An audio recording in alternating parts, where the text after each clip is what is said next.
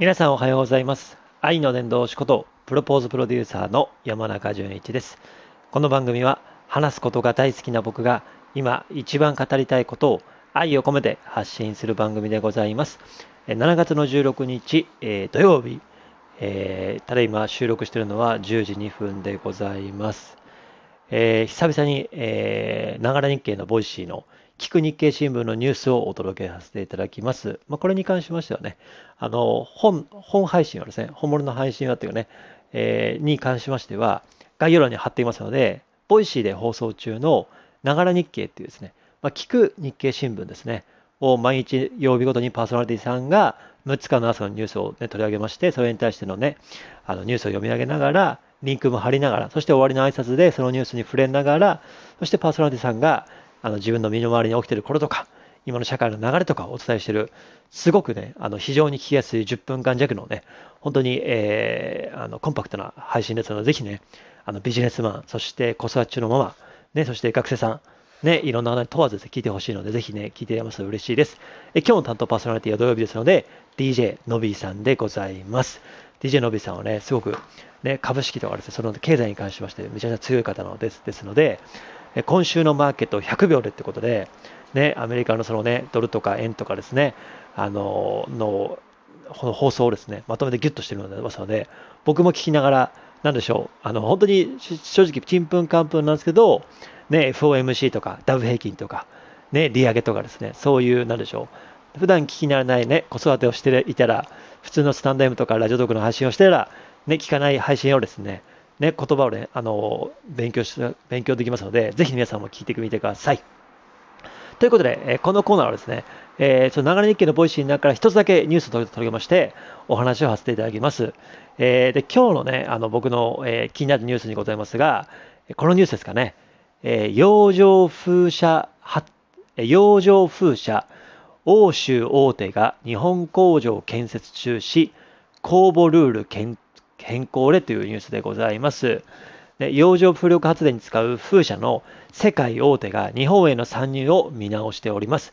デンマークの、えベスタスでは、えー、ベスタスさん、ベスタスなベスタスっていう会社はですね、日本で補助金を使った工場建設をやめて、で、かつ、えドイツのシーメンスグループも日本向け製品の供給を絞るっていう、政府が洋上風力発電の事業者をの公募するルールを見直してまして、開発規模が小さくなって採算が取れないということで、ね、今回、えー、ね、デンマークの会社とかドイツの会社とかが規模縮小化とか工場建設をやめたとかしてですね、そんな感じになっております。それはひとえにその日本政府の洋上風力発電のその事業者に対してのルールの見直しが入ったからということで、これだとね、採算が取れないから、ちょっとね、これでは、えー、ね、工場建設やめようか、そして規模縮小しようかっていう流れでございます。でもね、その欧州勢が日本市場を、ね、敬遠することで、再生エネルギーの普及の壁になる可能性があるっていう話をしてました。これをパッと聞いてですね、と思ったのが、なんてもったいないことを日本をしてるんだって思っちゃいました。率直な意見です、僕のね。あの、なんでしょう。あの、北海道って実はソーラー発電とか、あと風力発電とか、あの、まあ、風力発電はそんなにですけど、結構ソーラーパネルがめちゃくちゃですね、あの、目立つっていうかね、結構至るところにあるんですよ。ね、あの、まあ、結構、北海道、日本の、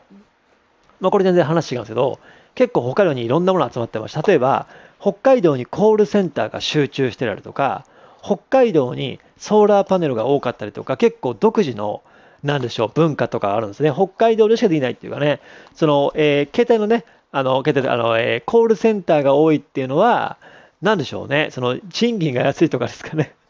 あと、北海道の人が真面目に働くとかですかね。他のね、都道府県がとかじゃないですけど、なんかね、こう、結構まあ、最低賃金安いっていうのもあると思うし、なんでしょうね、その、なんかその、そういう土地柄とか人柄とかもあるんでしょうね。コールセンターが異常に多いですね。ね。だから結構ね、あの仕事なくてもコールセンターは必ずあるみたいな感じですし、ね、そんな感じでございます。あとね、やっぱりあの土地が広いので、そのソーラーパネルとか太陽光発電とかって、土地がないとできないじゃないですか。あと日照時間とかも関係ありますよね。ね、ですし、僕以前ね、あのコラボさせてもらったオーストラリア在住の、ね、マナさんっていう方が先ほどもライブ参加してもらったんですけども、なんか、その日照時間と、そのうつ病っていうのは実は非常に関係あるって話をしてまして、すごくね、僕も印象的で、その日照時間、太陽が出てる時間が多ければ多い方が、ね、うつ病の人が少なくて、逆に太陽が出てる時間が少なければ少なくて、日照時間が短かったらうつ病の人が多いみたいなことも、実は聞いたりもしてるんですって。それ聞いて、なるほどなと思ってまして、確かに北海道って日照時間多いんですよ。ね、多いし、なんでしょう、まあまあ、かといってじゃ明るい人が、陽気が多いかっていうと、ね、まあ、多くない、多く、多いとも言えないし、いや、陰キャが少,、ね、少ないかと、まあ、少ないかなっていう感じなんですけど、でも確かに、なんでしょう、うん、まあのんびりしてるというか、そういう人柄は、人柄とか土地柄はあるんじゃないかと思ってますし、まあ、そういうそういうところもやっぱりこうね、そのやっぱり、あのいわゆる石炭とかね、石油とか、その天然ガスとかに頼らず、自然、えー、なんでしょう、えー、そういう、なんでしょう、えー、自然、えー、ななんですか、そういうのね、ごめんなさい。ね、風力とか太陽光とか、そういうね、自然エネルギーで、そのね、エネルギーを作り出すっていう流れがもうここ5年、10年とか SDGs とかも含めてあるじゃないですか。持続可能な社会っていうね、サステナブルなね、あの、社会っていう意味では、そういう意味では、ね、風車とか風力発電っていうのも大きいのになぜこれ日本政府は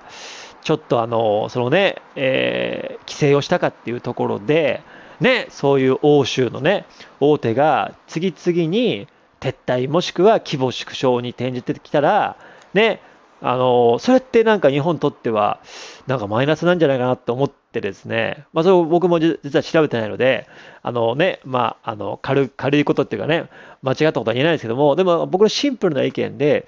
なぜそんな絞っちゃうのかなっていうのが思いました。まあ、それに関してはね、やっぱり僕自身もあれば勉強しないといけないいけないし、多分理由が必ずあると思うんですよ。で、理由を聞いたら、あ、なるほどなって思うんですけど、でもこここういうことに対して、だから疑問を持つっていうのも僕非常に大事かなと思ってます。疑問を持たないで、あ、そうなんだ、じゃなくて、あ、なぜ日本政府は、そのね、こういうふうに海外の人たちの、ね、まあ、海外ってその海外も問わず、事業者の公募ルールを見直したりとか、そのね、多分こういうことも想定したと思うんですよ。ね、欧州の人たちがこういう日本に向けて、日本工場建設を中止したりとかね、規模縮小するっていうことも多分想定にあった中、それでも規模縮小とかルールを決めるっていうことは、何かしら意味があるんだなっていうかね。で、あとは、じゃあこれを、ね、そのね、ま、補填分とか、そのね、この、えー、再生エネルギーの普及のスピードを、じゃあ、じゃあどういうところで補っていくかってことをみんなで考えることも重要かなと思ってます。で、そういう意味では、さっき言ったように、北海道の太陽光パネルを、太陽光発電をもっと増やすとか、北海道も風車とかね、その石狩とかの方面にあるんですよ。大きい風車がね。そうこの間も言ってました。そしたらね、うちの娘のあやめが、うわー、大きい風車だと思ってですね。確かにと思ってですね。まあ、あるじゃないですか。それこそデンマークってね、あの結構風車の街っていうか、じゃないですか。だから、その風力発電とか太陽光発電とか、まあ、いろんなありますよね。そういう意味で、その自然エネルギーをどう使っていくかっていう意味では、北海道はまさに大自然、北の大地、北海道大自然なので、まだまだ未開の地がありますし、まだまだね、ここ難しいですよね。その土地を切り開いてね、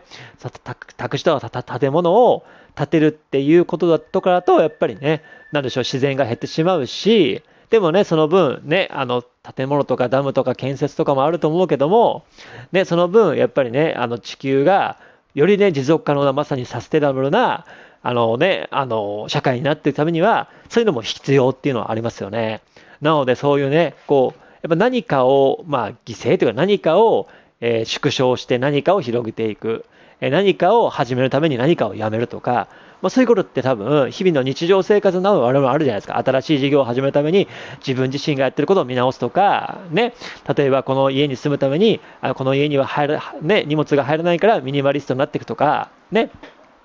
友人とか知人もね、とかも含めて、フォロワーさんとかも含めて、自分自身のそのね、あの、その SNS とかをスッキリするためにフォロワーを整理するとかね、まあ、いろいろあるじゃないですか。やっぱり人の整理、物の整理、ね、あの人、物の整理っていう意味では、大事ですし、やっぱり何かを始めるためには何かやらないといけないという、やっぱり人ってキャパシティもありますので、そのキャパシティも含めて、なぜこういうことになるのかってことを非常にこう考えながらやっていくと、なんかニュースの見方も面白いかなと思ってますので、ぜひね、僕がちょっと思ったことを話しましたが、皆さんもそういうニュースの、そういう視点でニュースを、え聞きながら、そしてね、見ながらと思ってます。で、あの、今お話しました、ながら日経の Voicy 7月16日の土曜日の担当パーソナリティは DJ のびさんの放送をですね、概要欄に貼ってますので、ぜひ DJ のびさんの放送を聞いてみてください。めちゃくちゃ声がもうね、かっこよくてですね、なんでしょう、声優さんのような、本当にまさにラジオパーソナリティの、ザ・ラジオパーソナリティのですね、方ですので、ぜひね、DJ のびさんの放送を聞いてですね、僕もこんな声になりたいな、こんな人だったらこんな声惚れちゃうなとですね、男女ともにね、あの、惚れていただければ嬉しいですですので、よろしくお願いします。てな感じでね、あの、まあ、ちょっとね、数日お休みしてましたが、今日からですね、ちゃんとあの復帰してですね、えー、ながら日経の Voicy の、えー、一つのニュースをピックアップしながら、僕なりに、えー、ニュースを読み解くっていう感じで話をしていますので、ぜひね、あの、こんなちょっと難しいというか、まあ、難しい学べるところもお伝えをしていますので、ぜひね、あの、お便り、そしてね、あの、なんでしょう、えー、ギフト、そしてですね、えー、感想のお待ちしてますので、ぜひね、そのニュースについてこう思いますとかね、我が家には、えー、我が地域にはこういう風力発電とか、こういう風車がありますとか、えー、こういうのがありますとかですね、自分はこういう、こうですとかね、ご自身の意見も聞かせてほしいですし、ぜひね、これを聞いて、あなたの何かね、あの気づきになれば嬉しいので、よろしくお願いします。ということで、え、今日はここまででございます。え、今日という日が皆様にとって最高に愛に溢れた一日になりますように、最後にあなたの愛が世界を救います。愛の伝道師とプロポーズプロデューサーの山中淳一でございました。え今日は7月16日土曜日のながら日経 Voicy の DJ のびさんの放送をお届けしましたので、ぜひね、皆さん概要欄から聞いてみてください。よろしくお願いします。そして DJ のびさん、いつも経済のことを教えていただきましてありがとうございます。そして他の担当のパーソナリティの方も、えー、ね、よろしくお願いします。明日は、おそらく、えー、鈴木春さんでございますので、よろしくお願いします。楽しみにします。ではまたお会いしましょう。せーの、間ではまた。